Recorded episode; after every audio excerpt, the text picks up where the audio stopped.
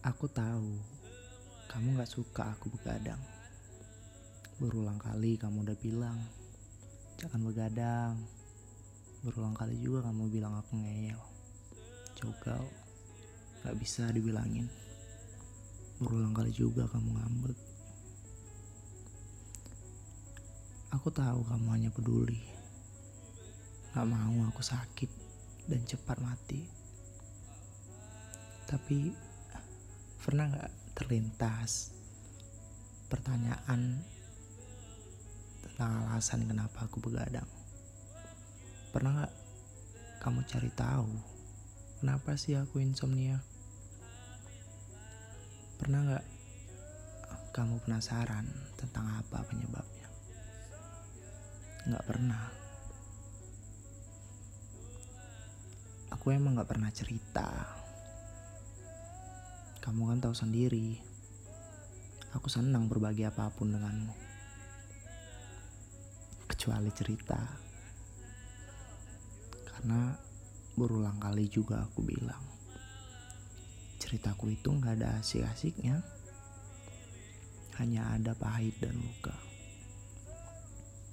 Dan aku gak mau berbagi itu denganmu.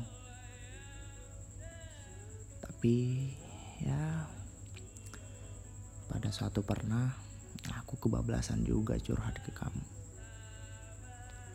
Yang akhirnya malah membuatmu jadi segan. Aku benci itu. Emangnya apa sih yang bisa dilakukan orang dari pukul 12 malam sampai menuju pagi?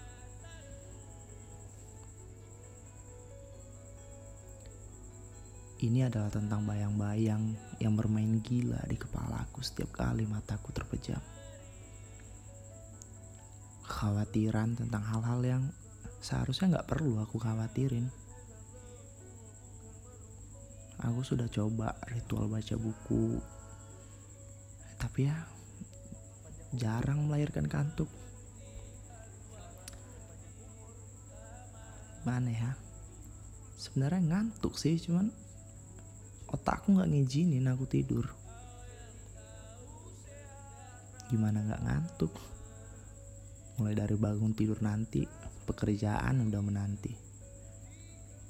Jam 10 malam baru senggang. Tubuh lelah, tapi otak tak mau mengalah. Gak masalah kalau menghasilkan karya. Ini terkadang malah bengong doang. HP aku matiin loh padahal. Salah satu kekhawatiran itu adalah tentang bahagiamu. Aneh kan? Salah satunya tentang mimpi. Salah satunya tentang bagaimana cara melarikan diri. Sepertinya otakku itu punya kemauannya sendiri. Dan